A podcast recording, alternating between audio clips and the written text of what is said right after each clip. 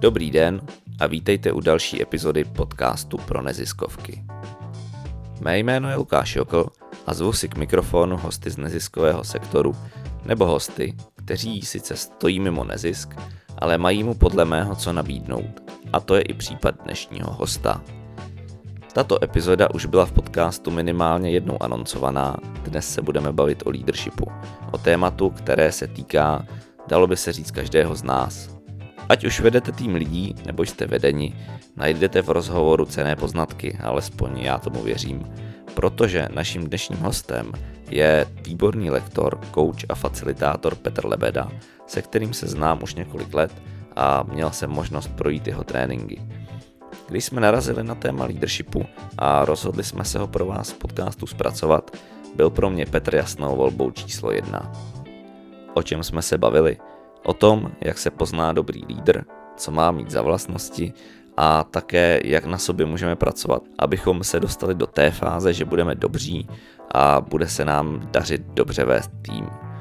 Podívali jsme se na leadership i z pohledu ze zdola, řešili jsme, jaká je to radost být dobře veden a naopak, co s tím, když tomu tak není. Jak dát svému nadřízenému zpětnou vazbu.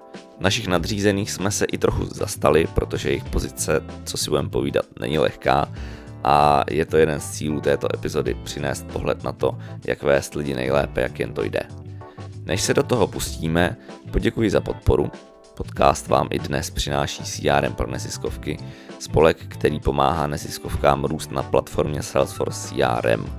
Pokud chcete vědět více, mrkněte na web crmproneziskovky.cz. Tak a teď už přeji příjemný poslech.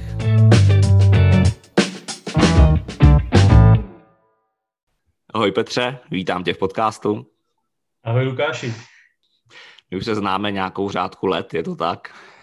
Je to tak. Eh, no, když jsi byl účastníkem mých tréninků, ještě v Mincovně, to už bude pár let zpátky. Ty jo. Uh, jakou cestu si ušel od té doby? Já mám pocit, že se známe ještě z doby, kdy soft skills a, a různý uh, takovýhle pojmy nebyly úplně trendy. Já mám pocit, že vlastně celou dobu, co dělám tuhle tu práci, tak se učím a dávám dohromady, přidávám jednotlivé, řekněme, formy, části, tak, aby to dávalo smysl. S tím, že já jsem začínal kdysi na outdoorových trénincích a vím, že do dneška některé ty principy používáme a funguje to, ale zároveň to mícháme s koučovacím přístupem, eh, s krátkými teoriemi, s workshopy a tak podobně. Takže když se ptáš, jakou jsem ušel cestu, tak já mám pocit, že to je taková, taková inkluze, zahrnování toho, co mi přijde, že je užitečný, co vidím, že funguje do toho tréninku nebo do toho přístupu tak, aby to pro účastníky dávalo smysl. Nevím, jak jinak to, to nazvat. Mm-hmm. Já se teďka zeptám možná trošku blbě, ale uh, vysvětli mi a posluchačům na začátku, coach, lektor, mentor, co je co? Můžeš nám udělat trošičku pořádek v těchto pojmech a říct, uh, čím se cítíš ty být? Jo, jo. Uh, já se cítím být lektorem a koučem, mentorem moc ne, protože když začneme o tohle pojmu, tak mentor prý podle legendy, eh, když Odysseus odjížděl na cesty, tak si pozval mentora, starého zkušeného kmeta, přistrčil mu svého syna a říká, nauč ho všechno, co jsi naučil v životě ty. Jinými slovy, mentorování je předávání zkušeností, čímž se výrazně odlišuje od koučování, což je metoda kdy pomocí jako dobrých otázek se snažíme, aby ten člověk, který sedí proti koučovi, aby si na ty věci přišel sám, aby si je uvědomil, aby se mu dobře přemýšlelo, aby se vydal možná trochu jinými cestami myšlenek, než obvykle chodí. Takže mezi tím je základní rozdíl. No a lektor, lektor je někdo, kdo se snaží pomocí, řekněme, školení, tréninku předávat nějaké znalosti, zkušenosti, podle toho, jak si je firma, společnost uh, objedná. Takže tohle je, řekněme, nějaké základní odlišení. Ale zároveň platí asi to, co jsem říkal předtím, že ty věci se mohou ne úplně prolínat, ale velmi dobře doplňovat. Mm-hmm.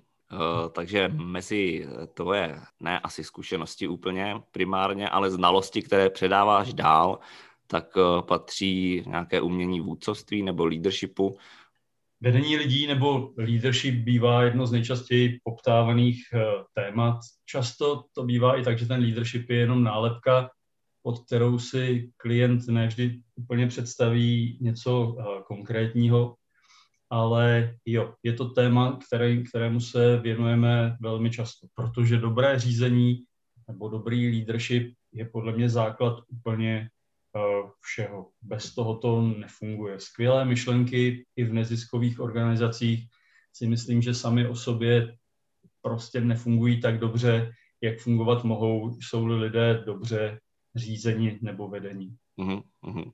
Takže my se dneska o leadershipu pobavíme a tak na začátek se zeptám, jak bys ho vydefinoval, co je podle tebe vlastně leadership a prosím schrnout do pár vět takový základ.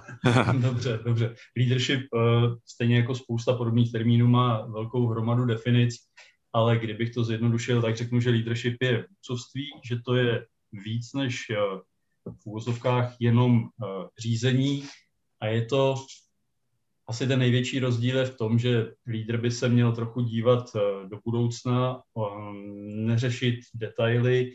Když bych to přirovnal k nějaké cestě, tak řeknu, že lídr hledá, ukazuje, nabízí a snaží se lidi natchnout pro nějaký směr.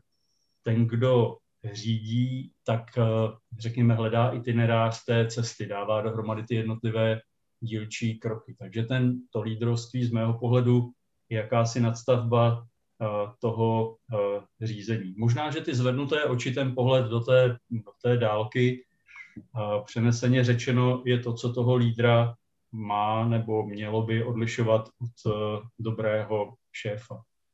Hmm. Uh, jakou roli tam hraje uh, jeho autorita, přirozená, formální? jasné, jasné. Formální je dobrá, ta se vždycky hodí, ale ta neformální je ještě důležitější, nebo minimálně stejně důležitá, protože já si myslím, že proto, aby byl člověk lídr, tak tu neformální autoritu potřebuje, protože jedním z těch hlavních znaků je, že lídr dokáže lidi přesvědčit, trochu natchnout, aby je nemusel před sebou tlačit, ale aby oni šli za ním. Kvůli tomu, že jim nabízí nějakou zajímavou, lákavou vizi, myšlenku, představu, kterou stojí za to naplňovat, do které stojí za to investovat čas a energii. Takže, takže asi tohle. Hm. Mm-hmm. Uh, to znamená, že bys třeba řekl, že ta neformální autorita je trošičku víc esence lídroství, než to, co mám napsané na vizitce, že jsem vedoucí. Já si myslím, že když má někdo něco na vizitce, i kdyby tam měl lídr a neměl neformální autoritu, tak je to sice moc hezký, že to tam je napsané, ale nefunguje to. Já si myslím, že ta neformální autorita, řekněme trochu toho, čemu se říká charisma, a nějaké vůdčí, řekněme, dovednosti jsou to, co toho lídra dělá tím lídrem. Ne, že každý to mít nemusí, není to úplně, že by se to prodávalo jak houska na krámě, není to žádná ostuda, pokud eh, se nám to úplně nedaří, nebo tyhle věci nemáme nebo nedokážeme, ale pokud někdo chce vést lidi, nazývat se lídrem, tak se obávám, že bez té neformální autority to úplně nefunguje do jaký míry se to dá naučit, do jaký míry to, jak říkáš, musíš mít vrozený? Já si myslím, že spousta věcí se naučit uh, dá. Ne všichni máme talent pro všechno, aby nám to šlo samo. Uh, ze sportů jsou spousty případů a příkladů, kdy přestože toho talentu bylo pomálu, tak se ti lidé dokázali vypracovat uh, ve špičku ve svém oboru. Já si myslím, že v tom leadershipu to trochu funguje taky je potřeba mít nějaké základní, řekněme, osobnostní nastavení. Asi člověk, který je totální introvert a nemá rád lidi, tak se skvělým lídrem nestane. Ale já si myslím, že to je něco, co můžeme celý život se učit, trénovat, rozvíjet se v tom a budovat. Neumím si představit, že je někdo lídrem prostě z leknutí od narození, že se to stane jen tak, jakože na jednou hub a, a je země lídr. Myslím si, že takhle to úplně nefunguje. A, takže jo, podle mě se to dá učit, trénovat a rozvíjet. Je-li tam nějaký základ, může to dobře uh, fungovat. Mm-hmm. To učení si představuji jako vědomý proces. Druhá věc asi bude taky zkušenostní báze, kterou naskládám na sebe za nějakou svoji kariéru. To tam asi hraje taky velkou roli, že jo? Já si myslím, že dneska jsou tuny knížek o leadershipu, když půjdete někam do knihkupectví, tak několik metrů tam najdete na tohle téma. A je fajn ty věci znát, učit se je, um, učit se ty jednotlivé jako dovednosti, vyhýbat se většině chyb, na které už někdo přišel a tak podobně, ale zároveň si myslím, že to nejde bez toho, aniž by si člověk jako nalítal ty zkušenosti. Prostě to zkoušel, občas si natloukl nos, občas zjistil, že něco mu funguje docela dobře, ale něco by se dalo udělat úplně jinak a lépe a tak. Takže ano, životní a pracovní zkušenost se mi zdá, že do toho promlouvá hodně.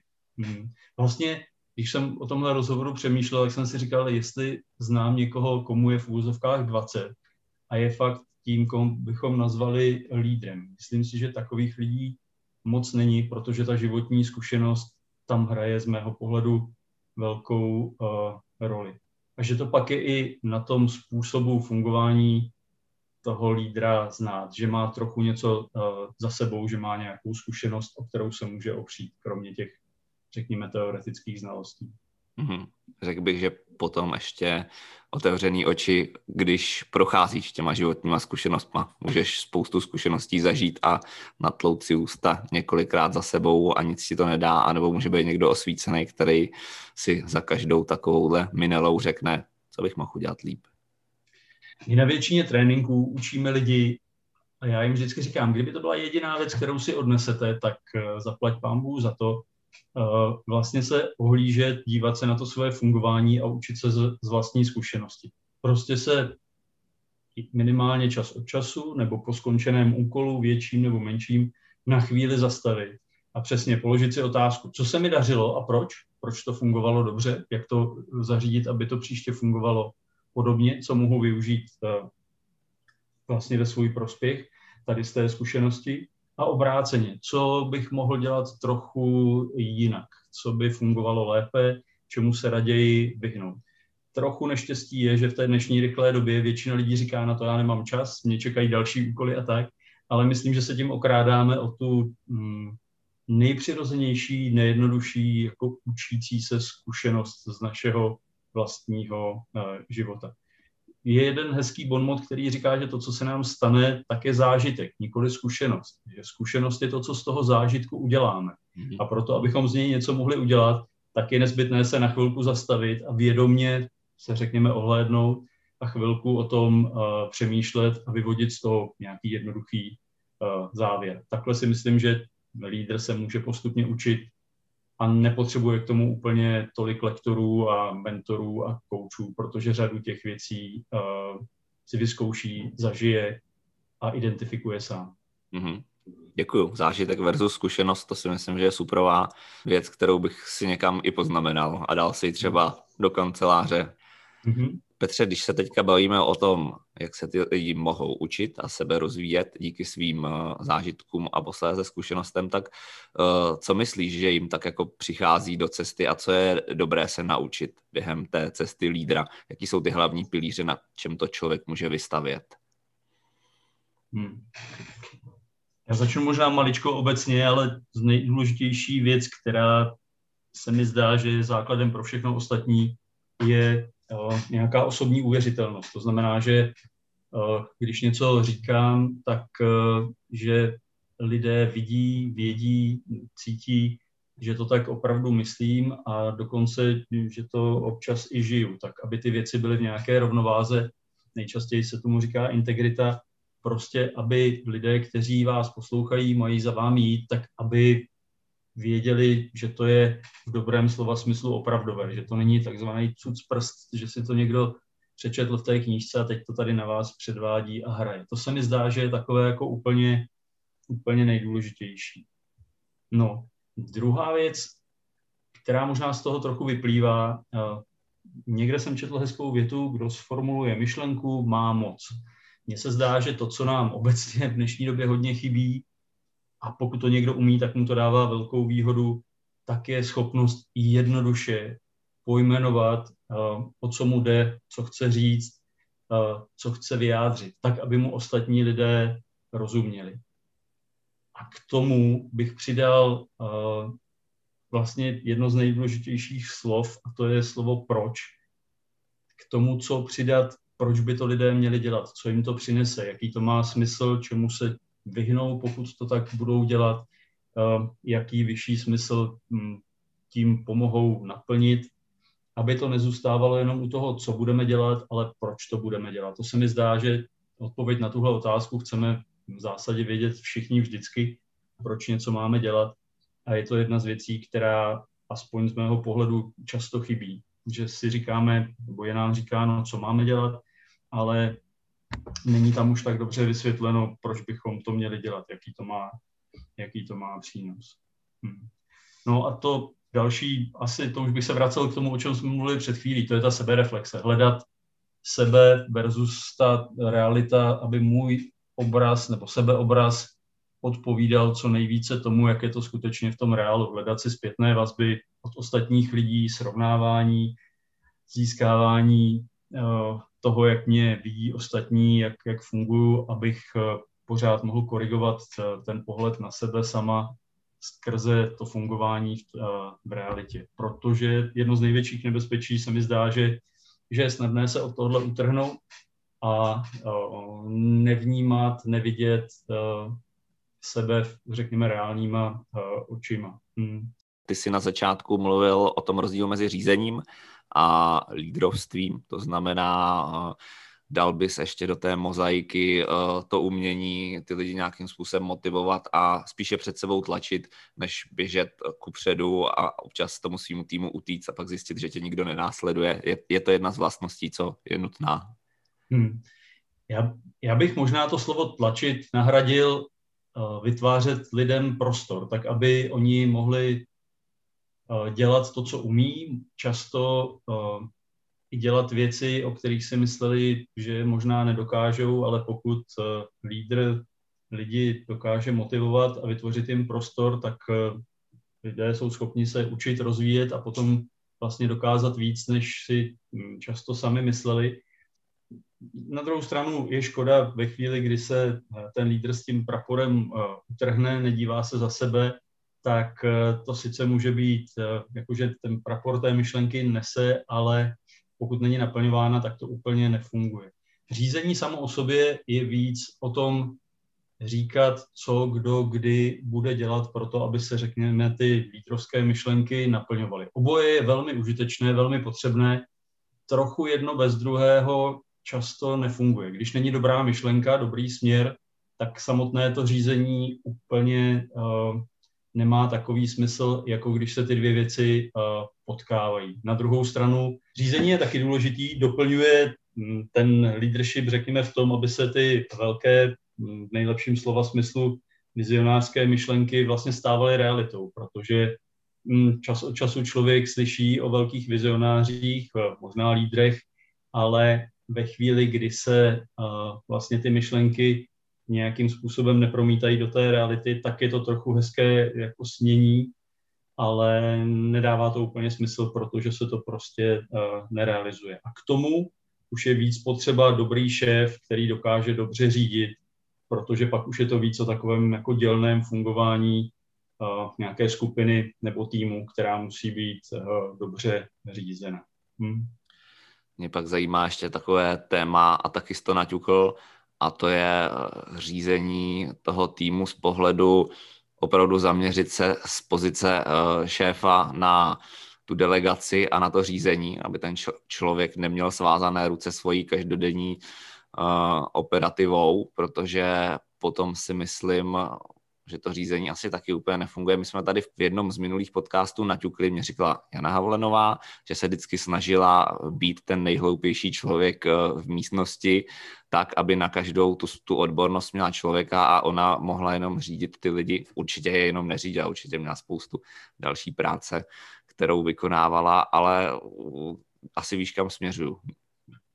Jo, jednou z nejčastějších pastí, eh, s kterou se opakovaně potkáváme, je to, že a nejčastěji je to v případě, že ten člověk je odborník v té oblasti, je povýšen do, hm, řekněme, manažerské pozice, tak uh, pro něj je hrozně těžké opustit ten svůj specializační uh, odborný pohled, to znamená takové to konkrétní řešení těch dílčích problémů, zvednout trochu ty uh, oči a začít víc řídit. Je to těžké, je to těžké, zvlášť proto, že ten šéf vždycky má tu konečnou odpovědnost. Uh, delegování, uh, uvolňování ruce lidem skrze dobře zadané úkoly a pak to ale nechat na nich, to si myslím, že je jedna z nejnáročnějších disciplín každého šéfa, protože, co si budeme povídat, každý šéf ví vždycky nejlépe, jak by se to mělo udělat. A ve chvíli, kdy to někdo dělá trochu jinak, byť to vede k tomu dobrému cíli, tak nastává pomyslné okusování nechtů a pak teda uh, souboj, jestli do toho uh, tomu podřízenému mám vstoupit, anebo to skutečně nechat uh, na něm.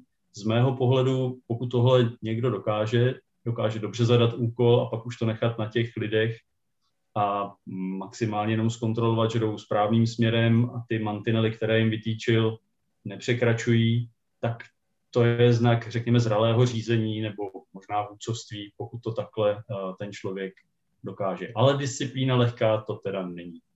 Já věřím.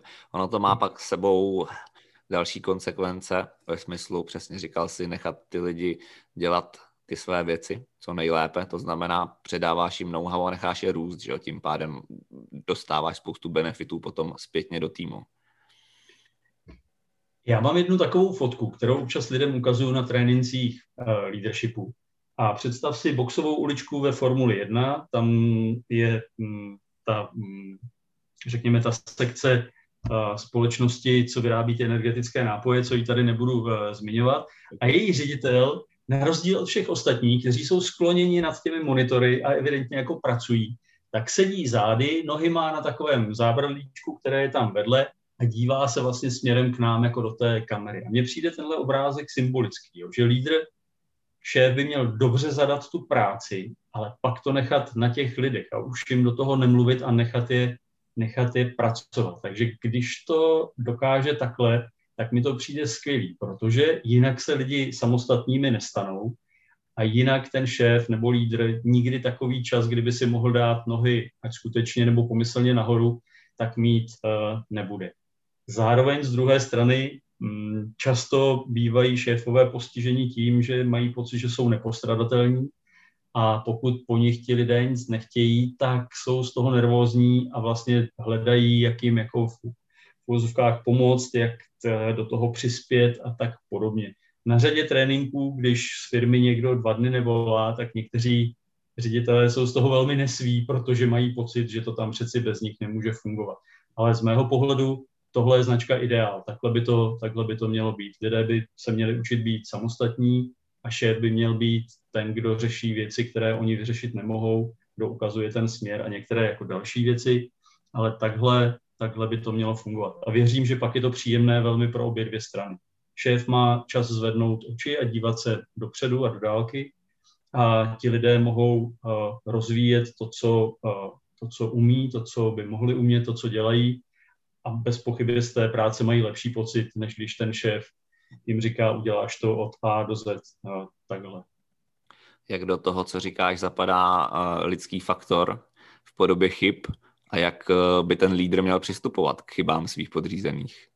Jo, jo, chyba, no chyba. To je u nás, já doufám, že už tolik ne, ale já jsem ještě z generace, kdy si pamatuju, že takové ty diktáty opravené tou červenou tuškou, ale nikdy si nepamatuju, že by učitelka vzala zelenou tušku a někde mi zaškrtla, že tohle je moc pěkné, nebo tady ta věta, že se mi povedla a tak.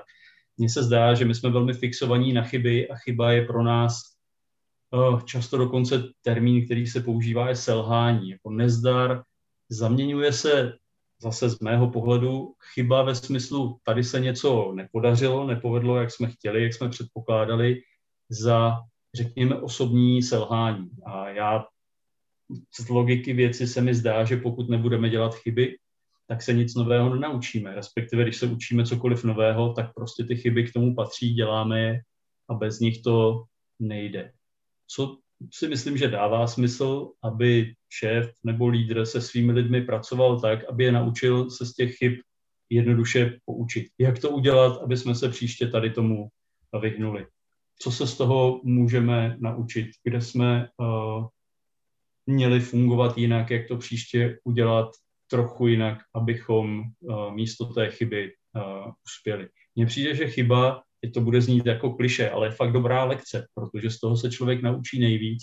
Možná ty sám si vzpomeneš na těch trénincích, které jsme spolu absolvovali, když se vám něco nepodařilo, tak jste si to pak pamatovali mnohem déle, než věci, kterými jste prošli v zásadě bez ztráty kytičky. Takže chyby, které nejsou takové, že by nás stály zdraví, majetek, velké peníze, cokoliv podobného, tak mně přijde, že jsou užitečné a že se na nich fakt naučíme, naučíme nejvíc. Bylo by dobré, kdybychom se dokázali zbavit toho znamenka, že chyba se prostě nesmí, že to je tragédie, že to je selhání a tak podobně. Já si přesně pamatuju ty zážitky, o kterých mluvíš.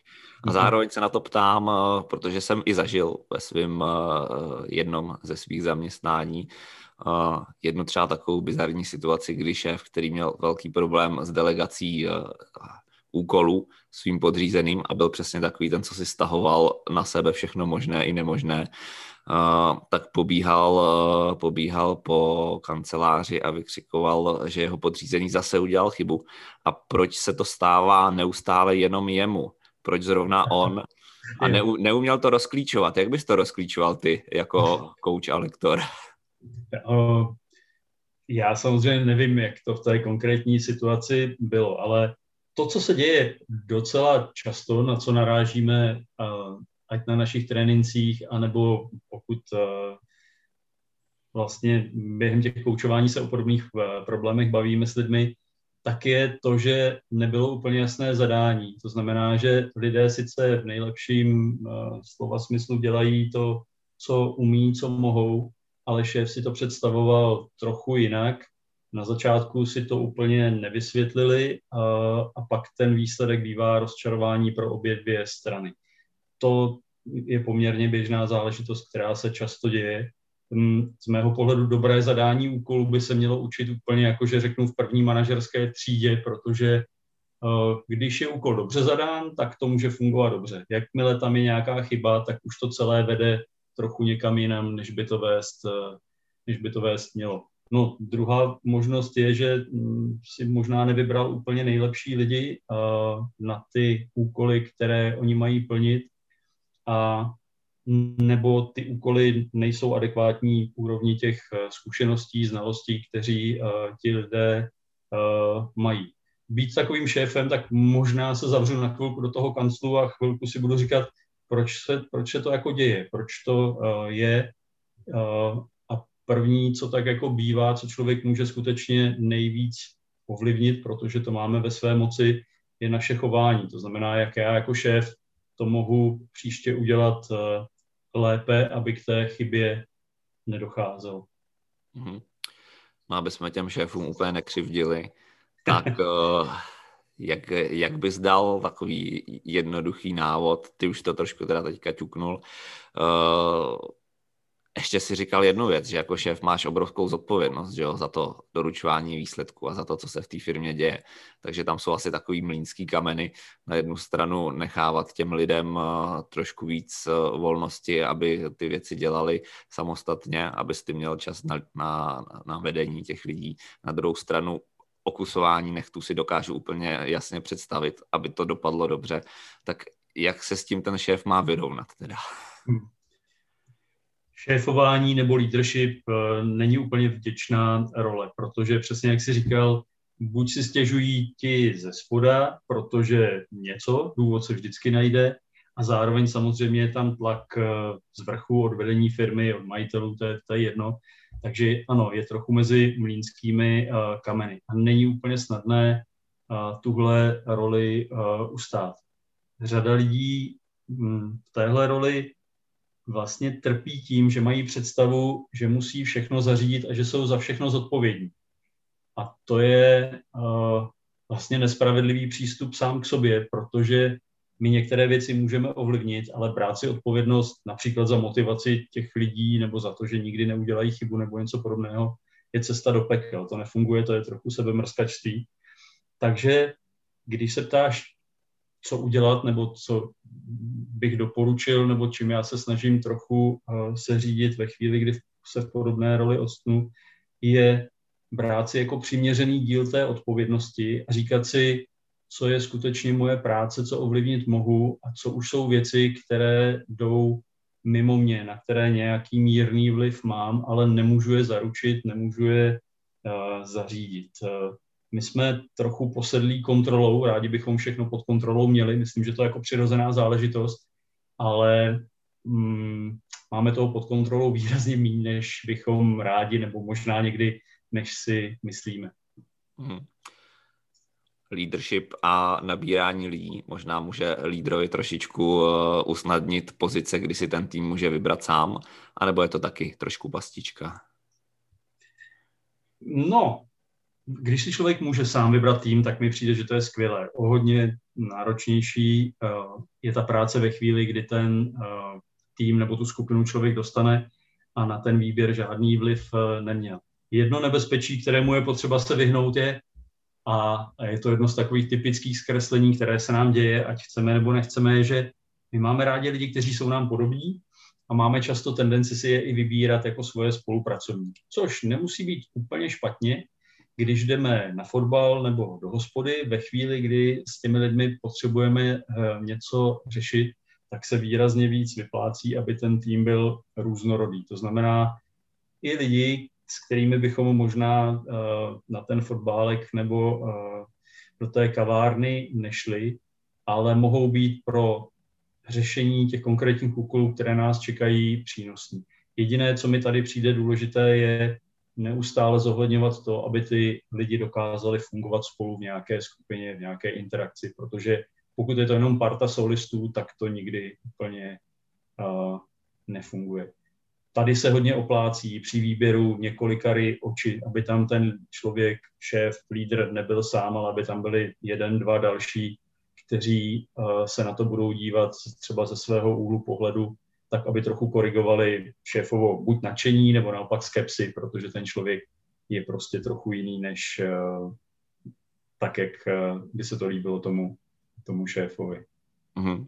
Pokud, je, pokud je šéf eh, třeba z principu vizionář, což spousta šéfů bývá, tak předpokládám, že potřebuje někoho, kdo ho bude tahat trošičku na zem a ty věci umět eh, od, odehrát tak, jak mají být nohama na zemi. No, no jasně, bez toho, bez toho to nebude fungovat. Že jo? Pokud si vybere další čtyři vizionáře, myslím si, že se budou mít skvěle, protože budou vymýšlet, co by se všechno dalo dělat jak, eh, jaké myšlenky by všechny uh, mohly se dát realizovat, ale pokud nebude nikdo, přesně jak říkáš, kdo tomu bude dávat nějaké reálné obrysy, kdo to bude stavět na zem, tak se nikdy vlastně z toho nic úplně uh, neuskuteční. A je to škoda, je to škoda.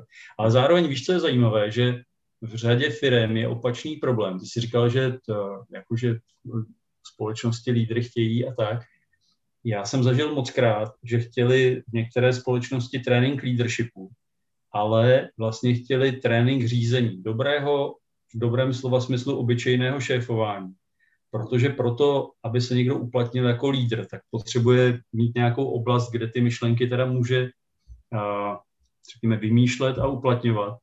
Ale často ti lidé jsou na pozicích, kde je potřeba, aby byli výborní šéfové, ale nečeká se o nich, od nich, že budou přicházet s nějakými dlouhodobými nápady, vizemi, jak by to mohlo vypadat za rok, za dva, za pět a, a tak podobně. Někdy to zmatení těch pojmů, leadership, řízení a tak eh, tady v tom eh, to tak jako celé hm, posílá trochu eh, do mlhy. Ale to není hm, jenom otázka leadershipu, to se děje docela často.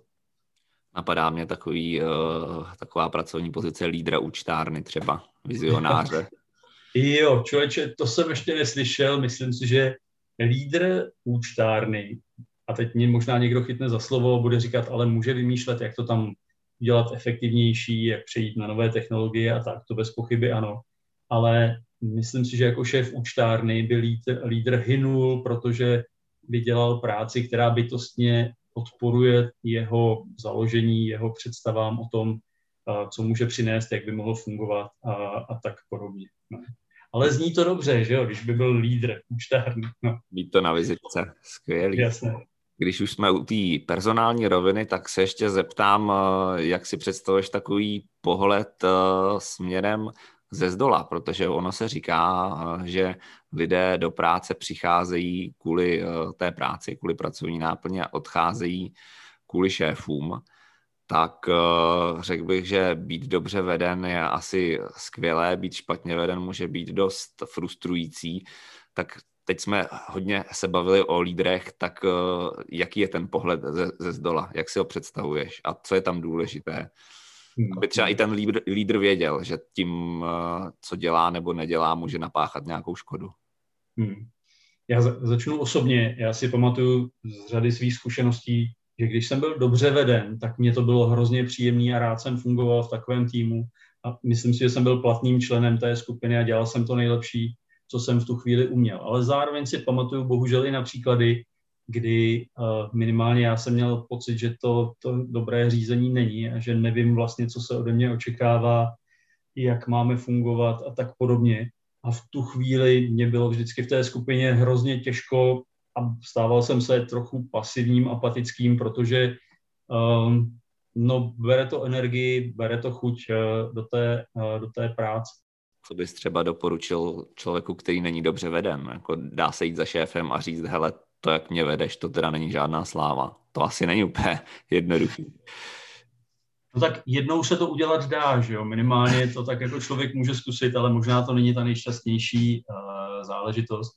Uh, já si myslím, že největší nebezpečí pro šéfa nebo lídra je to, že ať chce nebo nechce, tak se trochu odtrhává od těch uh, řekněme, svých podřízených, protože mm, to není ani otázka, jestli jsou ti lidé otevřenější, dobří nebo špatní, ale jakmile se člověk stane tím šéfem, tak už prostě není úplně na stejné rovině jako ti ostatní. A tím pádem logicky dostává té zpětné vazby uh, o poznání mít, protože šéfovi se některé věci uh, říkají hůř, některé věci se úplně nehodí, některé věci šéf neslyší rád, protože má pocit, že to je nedostatek eh, respektu.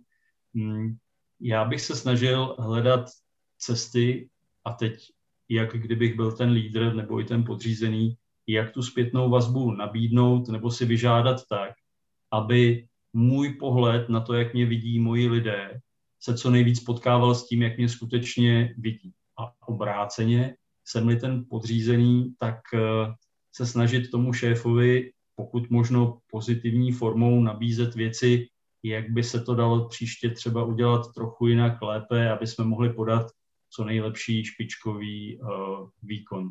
Myslím si, že to slyší každý šéf rád, že jeho lidé jsou připraveni pracovat. Když zazní příště, mm, by nám pomohlo, kdybychom uh, některé informace například dostali o trochu, o trochu dřív, tak uh, si myslím, že většina šéfů je schopná tohleto přijmout a akceptovat. Ale je to citlivá záležitost pro obě dvě strany a řekl bych, že ještě pořád se to tady hodně učíme. Že často totiž zaměňujeme zpětnou vazbu k nějaké činnosti nebo k nějakému úkolu za zpětnou vazbu k nám jako k osobám. Že si bereme ty věci hodně osobně a to je podle mě velká škoda, že to nedokážeme uh, odlišit říct si, fajn, tady mi ten člověk teď říká něco, co by pro mě mohlo být příště užitečné, a nebrat si to osobně ve smyslu jsem špatný, nebo on na mě útočí, nebo něco podobného. Řekl bych, že tady máme ještě dost na čem pracovat.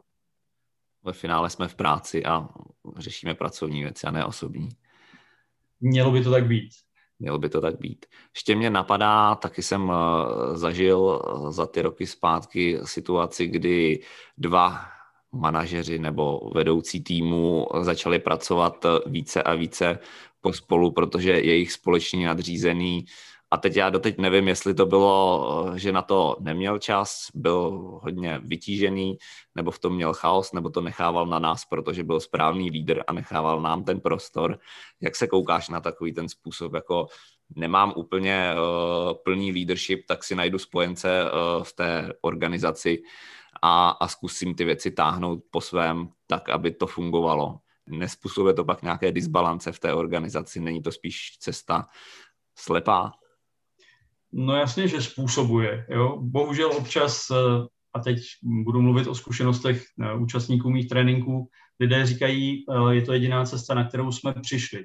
pracujeme trochu navzdory svému šéfovi a navzdoru, navzdory naší organizaci. Se snažíme dosáhnout toho nejlepšího. No, evidentně to není nejefektivnější způsob, jak fungovat, ale mm, občas lidé říkají, že prostě nic geniálnějšího, nic lepšího uh, nenapadlo. Ty jsi předtím zmiňoval to o tom, jak lidé chodí do práce uh, kvůli těm šéfům a tak podobně. Já jsem zažil a slyšel mnohokrát, jak lidé říkají, u nás je to teď náročné, těžké a tak podobně, ale mám dobrého šéfa a v té práci zůstávají a je pro ně snaží ty překážky překonávat. Ale stejně tak jsem slyšel obráceně, jak uh, mají se v zásadě výborně, hromady benefitů a tak podobně.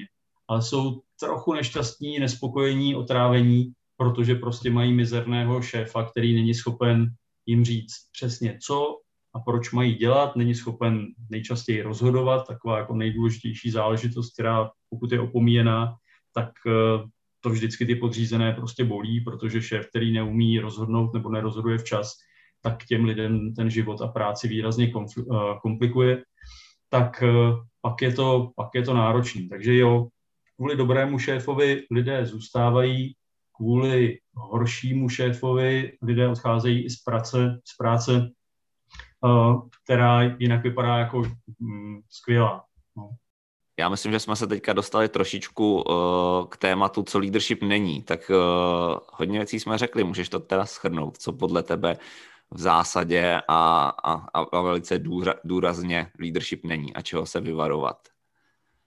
Jo, No první, co mě napadá, že leadership není to, že někdo umí skvěle mluvit, eh, přesvědčí, okouzlí lidi a tak a pak eh, to tím skončí. To eh, sebeprezentace nebo prezentace nadšení pro něco je skvělá součást leadershipu, ale pokud nenásleduje nic dalšího, tak bych to rozhodně leadershipem nenazýval. Někdy se stává, a pokud se bavíme o prostředí neziskovek, tak si myslím, že tam to hrozí trochu víc než kde jinde, je, že ten šéf je se všemi jako hodně velký kamarád, protože mají nějakou společnou myšlenku, smysl té činnosti, kterou naplňují, často se potkávají i neformálně, mimo práci, tykání a tak podobně, ale leadership neznamená, že mě mají všichni rádi, že jsme všichni kamarádi a tak podobně. Myslím si, že to je fajn, když něco z toho v té práci je, ale nemělo by to na tom být uh, založené. Takovému šéfovi se pak velmi těžko rozhoduje, nedej bože, dělá nějaká nepopulární rozhodnutí. Leadership taky není uštvat lidi a uštvat sebe, protože někdy to tak bývá prezentováno, že ten nejlepší šéf je ten, který vymačká z těch lidí to nejlepší, používá se k tomu eh, řada jako hezky znějících citátů a tak podobně. Ale mm, já si myslím, že šéf nebo lídr, který nectí alespoň nějakou přiměřenou rovnováhu mezi pracovním, osobním životem tak není dobrým lídrem. A v dnešní době, kdy je velký tlak na výkon a je to pochopitelné, tak je snadné, aby takovýhle lidé byli ti, kteří jsou oslavováni a kteří jsou žádáni, ale pro mě to není leadership. Mm-hmm. Jak teda na to? Protože určitě je záhodno ten tým nějakým způsobem tužit i v osobních vazbách, tak aby ty kolečka do sebe zapadaly a fungovaly. Ale na druhou stranu, jak říkáš správně, tak nespadnou do té pasti, že teda všichni budeme kamarádi, chodíme do práce rádi, ale, ale jako jakmile přijde něco nepříjemného, tak, tak to někam zametneme pod koberec, protože všichni jsme vlastně děsně happy a smějeme se na sebe. Má tady ten lídr eh, nějakou hranici, dejme tomu, jak být empatický, ale zároveň profíkem, který uh, udržuje nějaký hranice? Takhle bych chtěl, aby se na mě lidi dívali, pokud bych byl jejich šéfem, že tohle to umím. Já si myslím, že i jako u řady jiných oblastí, i tady neexistuje jedna jasná tenká linie, kdy to je ještě, ještě dobře a tady už uh, špatně. Mm, že to je neustále hledání nějaké rovnováhy. Eh, jedno jednoduché schéma o řízení lidí říká, že mm, jsou tři nejdůležitější oblasti, které by měly být dlouhodobě v rovnováze, a to je dosahování cílů, druhé eh, jsou potřeby jednotlivce a třetí jsou nějaké procesy, které v té organizaci fungují. A že neustále je potřeba hledat balans, rovnováhu mezi tím, jak moc si všímám té které jedné věci. To znamená, že někdy mohu víc uplatnit tu empatii a starat se víc o ty, řekněme, potřeby těch jednotlivců. Někdy jindy je potřeba zatlačit na ten uh, výkon a někdy jindy je potřeba se pověnovat tomu, aby to fungovalo dobře, efektivně, to znamená podívat se na ty, na ty, na ty procesy. Asi by byl hezký ideál, ale ten úplně v reálu neexistuje, aby neustále ty tři věci byly v naprosté rovnováze. Takže z mého pohledu já si myslím, že to je pořád ohledání toho, té, té, toho balancu, té rovnováhy mezi těmihle věcmi. A stejně tak mezi tím, jak být neformální a na druhou stranu, jak občas dokázat být striktní, jasný, udělat nepopulární rozhodnutí, dokázat někoho propustit, říct někomu, že tohle je nepřijatelné chování v naší organizaci a tak podobně. Protože to, že člověk se nevyhýbá konfliktu a že dokáže procházet a ukazuje lidem, že řešení těch nepříjemných situací je součástí jako běžného pracovního života, tak to mi přijde, že je důležitá součást práce lídra. Ale zároveň nikomu se do toho extra moc nechce, protože bylo by hezké se tomu raději vyhnout, aby to všechno fungovalo tak jako pěkně a hladce, ale tak to asi v životě nechodí. Jasně, zároveň určitě jsou situace, kdy tě do toho skutečnost dotlačí, protože říkám si, že tohle může fungovat v malých kolektivech, ale čím víc ta firma nabírá lidí a čím pak je to větší kolos, tak tam už to na osobních vazbách neodřídíš. Jo, je to tak. Říká se, že napřímo člověk dokáže řídit jako dobře, řekněme třeba 10 lidí, eh, někde v některých organizacích, eh, zejména ve Spojených státech, vím, že tou jednotkou bylo 100 lidí, což je skupina, kterou si dokážeš zapamatovat ve smyslu, že víš, jak ti lidé vypadají, zhruba jak se jako jmenují a tak. Dokonce velké firmy někdy rozdělovaly takhle svoje, hm, dokonce i budovy na takovéhle skupiny, protože to vytváří dojem nějaké skupiny, která je ti známá a s kterou se ti dobře pracuje. Ale i tady to číslo už je samozřejmě eh, hrozně vysoký. No.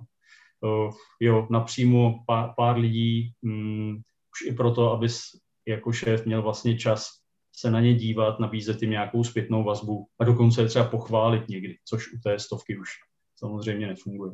Mm-hmm. Já jsem si všimnul, že u některých firm uh, dochází k takovému zlomovému okamžiku, když máš majitele, zároveň ředitele firmy, výkonného ředitele, který má všechno pod palcem, ale třeba i umí delegovat, jo, a má to dobře poskládaný a potom nějakým způsobem ho ta firma uh, přeroste v počtu lidí, tak tam pak uh, se to docela láme, jestli to ta firma ustojí a jestli se dokáže ta organizační struktura rozrůst natolik, že uh, ta firma doručuje tu kvalitu nadále, anebo padne. A to mě napadá, že pro neziskový sektor je taky docela důležitá věc, protože tady máme v Česku velké neziskovky a určitě ten neziskový sektor roste tak, že těch velkých neziskovek může přibývat a tím pádem budou čelit takovýmhle výzvám. Hmm.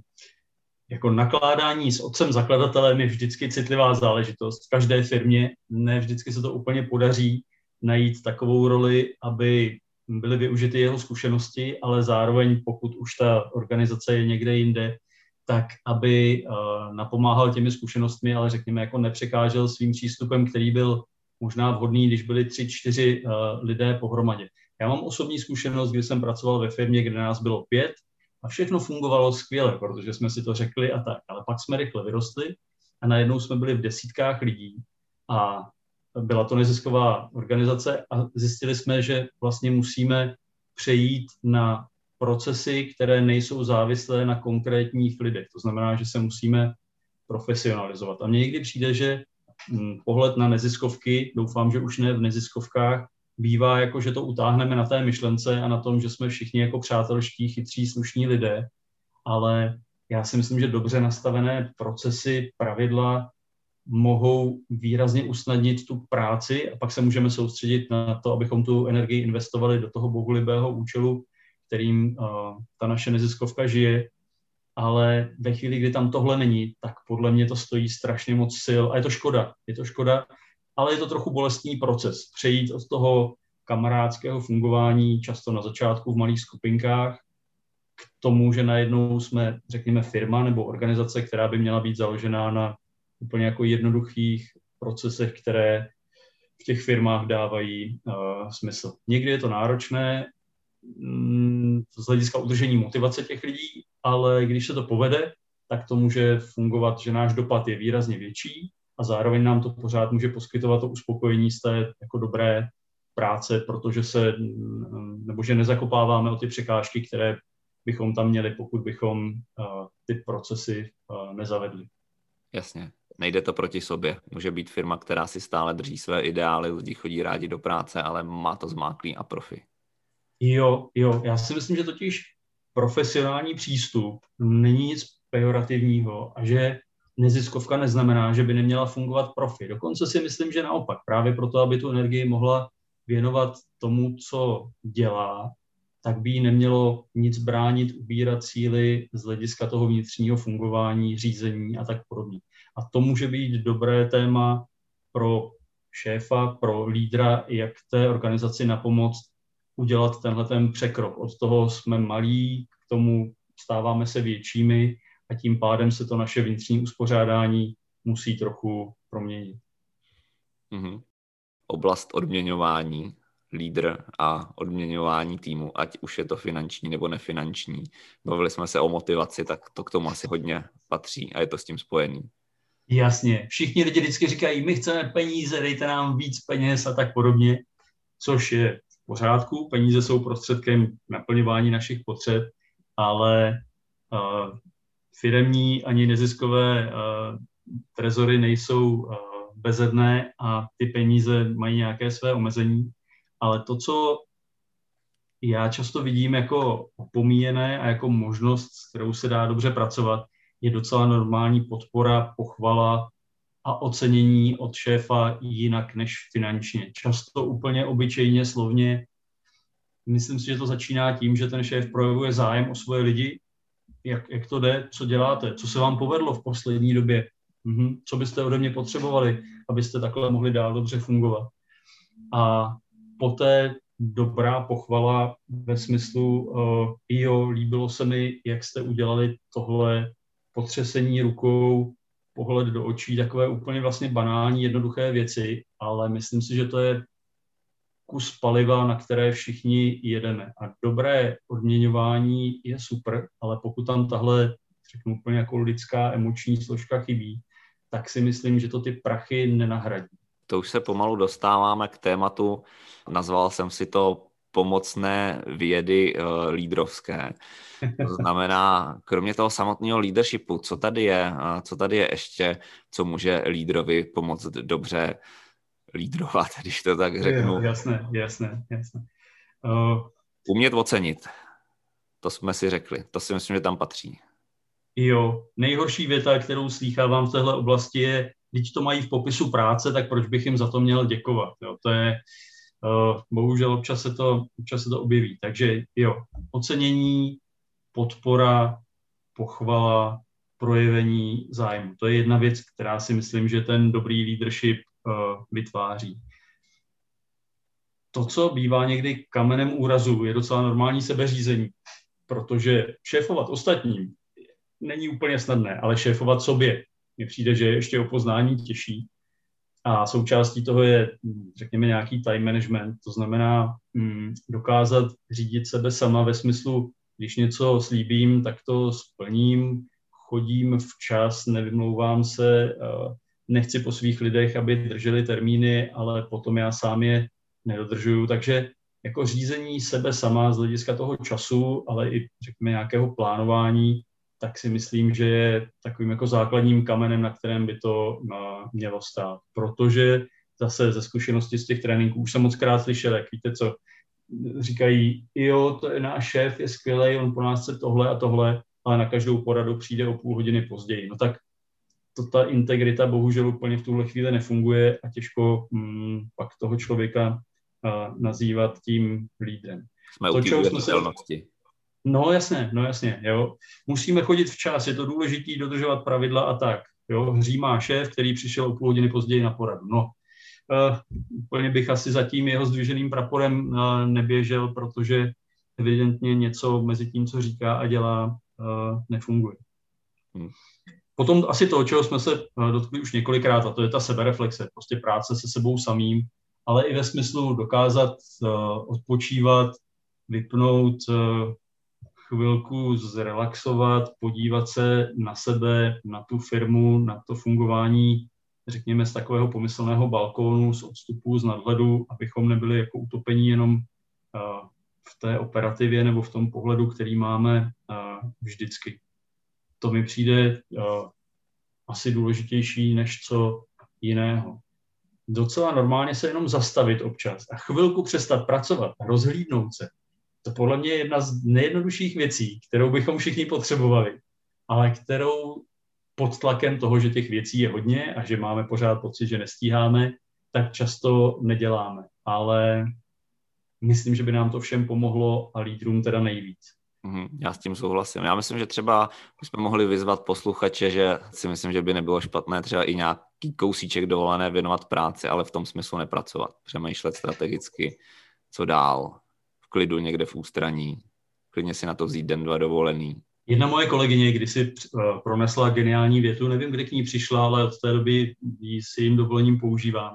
Ona říkala, že dobrý manažer nebo lídr a orientační běžec mají tři stejné řekněme, otázky nebo oblasti. První, co je pořád vědět, kde jsem, druhý, kam chci dojít a třetí, jak se tam dostat. Tak pokud si zmiňoval tu dovolenou, možná, že položit si tyhle ty tři otázky by mohlo být docela užitečné. Zastavit se, rozhlédnout se, kde to teď jsem, zamyslet se nad tím, kam chci dojít a potom mm, stanovovat kroky, podle kterých se tam dostat. V tom orientáku je to velmi podobné. Může to souviset pak s nějakým budováním odolnosti toho daného člověka, když si něco takového dokáže v hlavě se sumarizovat a, a říct si, jak dál, aby mě to úplně nepohltilo nebo nepoložilo. Já si myslím, že to zastavení tady tomu pomáhá, jo, protože často, když se člověk rozhledne a řekne si, kde jsem, tak si možná uvědomí uh, například to, že sice hrozně rád jezdí na kole, ale poslední půl rok to kolo nevytáhl ze sklepa nebo něco podobného. Ale to bez toho zastavení si většinou neuvědomíme, toho si nedokážeme uh, vlastně přiznat. Takže to zastavení se mi zdá, že je nutnou podmínkou pro to, abychom na té své odolnosti mohli pracovat. Nejenom té fyzické, ale i té mentální. Bez ní to totiž do budoucna asi úplně uh, fungovat uh, nebude. No a v té neziskové hm, sféře říká se, že lidé, kteří pracují v téhle oblasti, jsou první, eh, kterým hrozí syndrom vyhoření, protože je tam velká investice energetická, emoční, časová a já nevím, co všechno ještě. A ve chvíli, kdy se nedostává něco zpátky, adekvátní jako uspokojení tomu vkladu, tak to taky může znamenat, že teda ztratíme veškeré zbytky motivace, energie a tak. A je to velká škoda. A zase pokud bychom byli schopni se občas zastavit a uvědomit si, že možná už je čas, stejně jako se staráme ty ostatní, se taky postarat o sebe, tak a, nám to může pomoct. Když jenom máme ty klapky na očích a běžíme, byť za bohulibým účelem, tak mm, je hrozně snadné se utavit a potom uh, nebýt schopen vlastně být tím dobrým lídrem ani ostatním, ale ani sobě já si to dokážu živě představit, protože takový lídr je asi na čele toho pelotonu. Všechno si to představu tak, jako že ten lídr to všechno schytá první. Pak jsou ty principy, že to spadne na ty jeho podřízený, ale on to musí sníst, tak co ještě jako bys doporučil těm lídrům, aby vybudovali svoji odolnost a, a měli nějaký štít před sebou, který eh, jeho chrání před tím vším.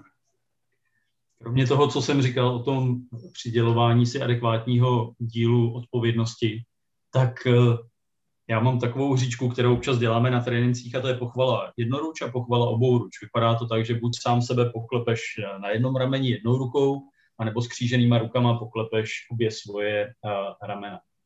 A občas mi přijde nejenom v té lídrovské roli, že by tohle člověk měl udělat, zastavit se a vlastně si říct, co se povedlo v poslední době, a jednoduše se za to pochválit, protože některé věci ostatní nemohou vidět, co se nám povedlo, jaký pokrok jsme udělali, kolik energie jsme do toho věnovali. A přidělit si kus toho kreditu sám sobě, tohle se mi podařilo zvládnout, tady tím jsem prošel lépe, než jsem očekával, tohle se mi povedlo, tady se mi dobře podařilo pracovat s, s mými uh, lidmi, tak mně přijde tohle hrozně důležitý. A nevím, jak posluchači, já jsem ještě vychovaný v té době, kdy bylo samochvála smrdí a jo, je to v pořádku a tak, ale musí to mít svoji míru a občas si přidělit trochu té pochvaly a uvědomit si, že se nám něco daří, a nebo že jsme se od minula posunuli, že ten trend je prostě k lepšímu, mi přijde hrozně důležité, protože nejhorší, co bývá, je takové to budu spokojený až, což se často stává, až doděláme ten úkol, až se nám podaří zprovoznit tohle, tak potom něco. No, někdy se tomu říká cílové feťáctví, takové to, že jako pak teprve budete mít tu radost, pak teprve bude ta euforie a tak. Ale pokud to znamená, že měsíce, roky mezi tím člověk dře jako mezek, ale nemá z toho žádné uspokojení, žádný dobrý pocit, tak je něco špatně. Je lepší, když je cesta cílem. Zní to jako strašné kliše, ale mně to, přijde, mně to přijde, že to tak prostě je.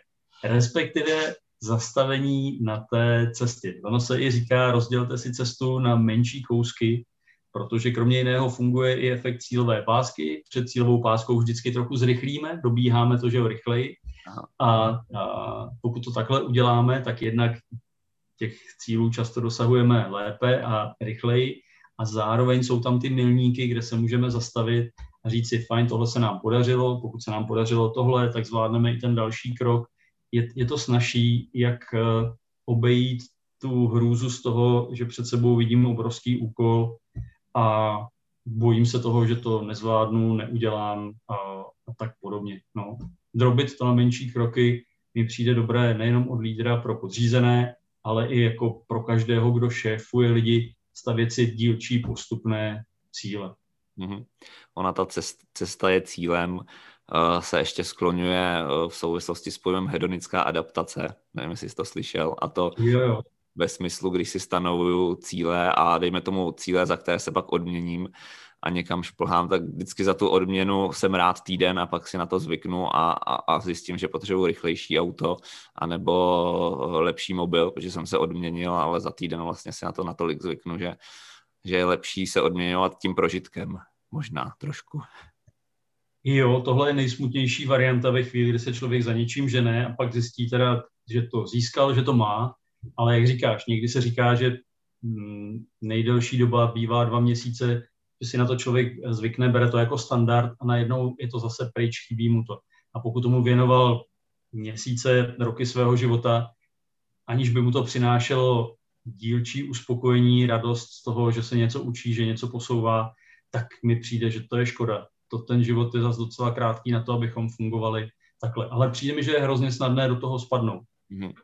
Ty jsi říkal, že ti eh, prošlo kurzy nebo výcviky hodně manažerů nebo lidí, kteří aspirují na to být lídry, tak jak to u nás v praxi funguje a nemusíme se bavit o nezisku, protože ty zase asi tolik v nezisku uh, nepůsobíš, ale obecně si myslím, protože on jakoby nezisk uh, s tou komerční sférou je hodně svázaný a ty lidi tak nějak jako prostupují, takže pojďme se podívat a říct si, jak z tvého pohledu, jak na tom mm-hmm. jsme. No, já asi musím předeslat, že já mám tu laťku hodně vysoko, že mám jako kritický pohled eh, na věci eh, tady toho se týkající. Eh, mně se zdá, že těch lídrů bychom potřebovali o hodně víc, než v tuhle chvíli je. Ale paradoxně lídrů, kteří dokáží vlastně možná dělat trochu méně, víc sformulovat tu myšlenku, předávat ji lidem, vysvětlovat, proč bychom takhle měli fungovat, než vymýšlet nějaké složité teorie a řekněme vzdálené uh, vize. Ať je to v politice, ale ve sportu, kdekoliv, kdekoliv jinde tohle trochu postrádá. Myslím, že se o tom víc mluví, než že by se to reálně dělo a žilo. Ale na druhou stranu já mám jenom nějaký výsek té reality, takže možná, a byl bych rád, kdyby to tak bylo, těch lídrů možná je víc, akorát, že já se s nimi potkávám trochu méně. Ale tu a tam se mi to uh, stalo a bylo vždycky pěkné, že na první pohled ty lidi byli velmi jako přirození, uh, nevyzařovalo z nich to, že se naučili tady něco, tamhle něco a teď to jako používají, ale že to dokázali tak jako přirozeně absorbovat a používat. Většinou tam byl byla velká míra té neformální uh, autority a přirozenosti. Že lidé za nimi šli víc kvůli tady tomu, než kvůli, uh, řekněme, nějakým velkým cílům nebo něco, něco podobného. Že přirozeně ty lidi dokázali zaujmout, lidé je poslouchali, bylo pro ně zajímavé s těmi lidmi, s těmi lídry být a vlastně spolupracovat s nimi a, a následovat je v tom nejlepším slova smyslu. Napadá tě někdo z oblasti uh, veřejného života, ať už třeba sportu nebo politiky, nevím, uh, kdo je dobrým lídrem a chtěl bys ho zmínit, protože se ti třeba líbí, jak, uh, jak funguje v tom, co dělá? Ale zase bude to znít asi trochu jako uh, kliše, ale mm, pro mě je zajímavou figurou dějin Winston Churchill, ale nejenom proto, co dokázal za té druhé světové války, ale pokud si člověk přečte jeho životopis, tak zjistí, že on napáchal spoustu chyb a, a škod ve svém předchozím životě, ale dokázal se z nich poučit a ve chvíli, kdy se sešly podmínky, potřeba a jeho, řekněme, nastavení a míra zkušeností, tak zafungoval, řekněme, skvěle, takže ovlivnil možná budoucnost tady toho kontinentu, na kterém, na kterém žijeme.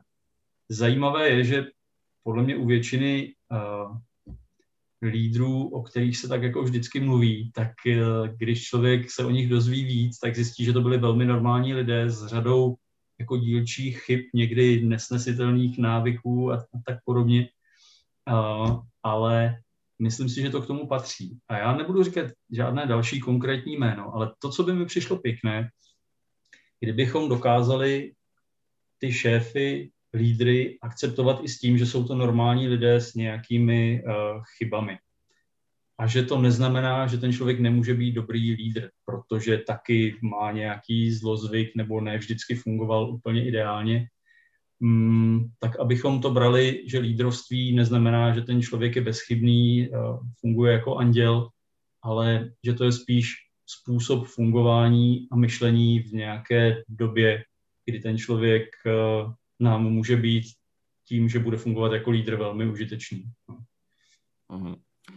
Měl jsi třeba uh, ze své praxe nějaký příklad, kdy uh, si viděl, že ten člověk se poučil a z horšího lídra se stal skvělým lídrem, protože prostě nějakým způsobem prozřel, co může člověka vést k tomu, že najednou prozře, protože jsme si říkali, že tam hodně funguje taková ta slepota, že ti lidi nedávají zpětnou vazbu, můžeš spadnout do spousty pastí, tak uh, možná na závěr bych se zeptal, uh, existuje nějaký switch, který by mohl takhle lidi nasměrovat na správnou cestu? No, přemýšlím, to by bylo super, kdybychom ho objevili a vždycky u těch lidí dokázali zmáčknout to správné tlačítko, abychom se takhle, uh, takhle posunuli.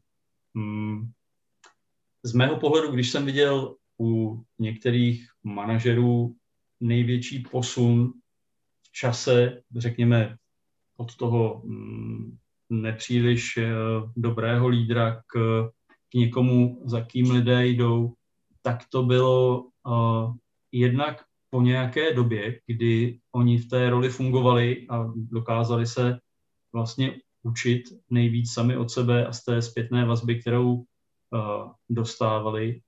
A podle mě k tomu, pokud bych takové tlačítko měl uh, pojmenovat, tak bych řekl, že často pomáhá to, kdy je větší otevřenost té zpětné vazbě z obou stran, kdy lidé jsou víc ochotní tomu šéfovi něco říct a hlavně, když ten šéf dokáže uh, naslouchat a přemýšlet o tom, co mu lidé říkají já řeknu ještě jednu věc, která mě trochu trápí a to je, mně přijde, že v dnešní době strašně rychle si vytváříme názor, že uděláme takovou tu nálepku a napíšeme na ní, že ten člověk je takový nebo makový, ale méně věci zvažujeme, přemýšlíme o nich, abychom si udělali, řekněme, lepší, kvalifikovanější uh, pohled a, a ten názor. Tak uh, schopnost jako dívat se kolem sebe otevřenýma očima, zastavit se a poslouchat a vnímat signály od ostatních, to mi přijde, že by takovým pomyslným tlačítkem trochu mohlo uh, být. Žádné jiné extra mě nenapadá. Ale kdybyste na nějaké přišli, tak prosím dejte vědět. To by mě hrozně zajímalo, kdybychom něco podobného někde našli. Ale z mé zkušenosti většinou ty věci prostě potřebují nějaké čas, nějaký čas, nejde je přeskákat dopředu, udělat to rychle a bez kratce. Myslím si, že lídři rostou skokově, to znamená, že nějakou dobu nic, nic, nic a potom se naschromáždí nějaká zkušenost po nějakém čase a dojde, řekněme, k té skokové změně, k velkému posunu. Právě proto, že mám za sebou něco, co jsem zažil, něco, co jsem si vyzkoušel, něco, z čeho jsem se poučil. Tak popřejeme ziskovému sektoru hodně těch skokových zlepšení jejich lídrů. Určitě. Eh, pra, pracujeme na sobě. Investice do sebe mi přijde, že je jedna z těch nejlepších věcí, kterou můžeme udělat. A člověk nikdy neví, kdy se mu podobné věci budou hodit, kdy tu roli toho lídra najednou bude moci nebo muset uh, zaujmout. Tak uh, nebojíme se toho. Petře, díky za rozhovor. Uteklo mi to a bavilo mě to. Rádo se stalo, tak snad to k něčemu uh, bude. Díky. 100%. Díky vám za pozornost, za to, že nás posloucháte až do konce a příště se vracíme opět k tématu fundraisingu, i když ještě ne úplně stoprocentně. Přijali jsme totiž pozvání nahlédnout pod pokličku jedné neziskové organizace, která má drive a navíc to ještě umí s technologiemi. Příští rozhovor bude s ředitelkou organizace Luno, Blankou Sigmundovou, o tom, jak díky technologiím ustáli COVID, jak dnes fungují a jak jsem říkal, budeme se bavit také o tom, jaký je jejich návod na úspěšný fundraising. Takže těším se na slyšenou.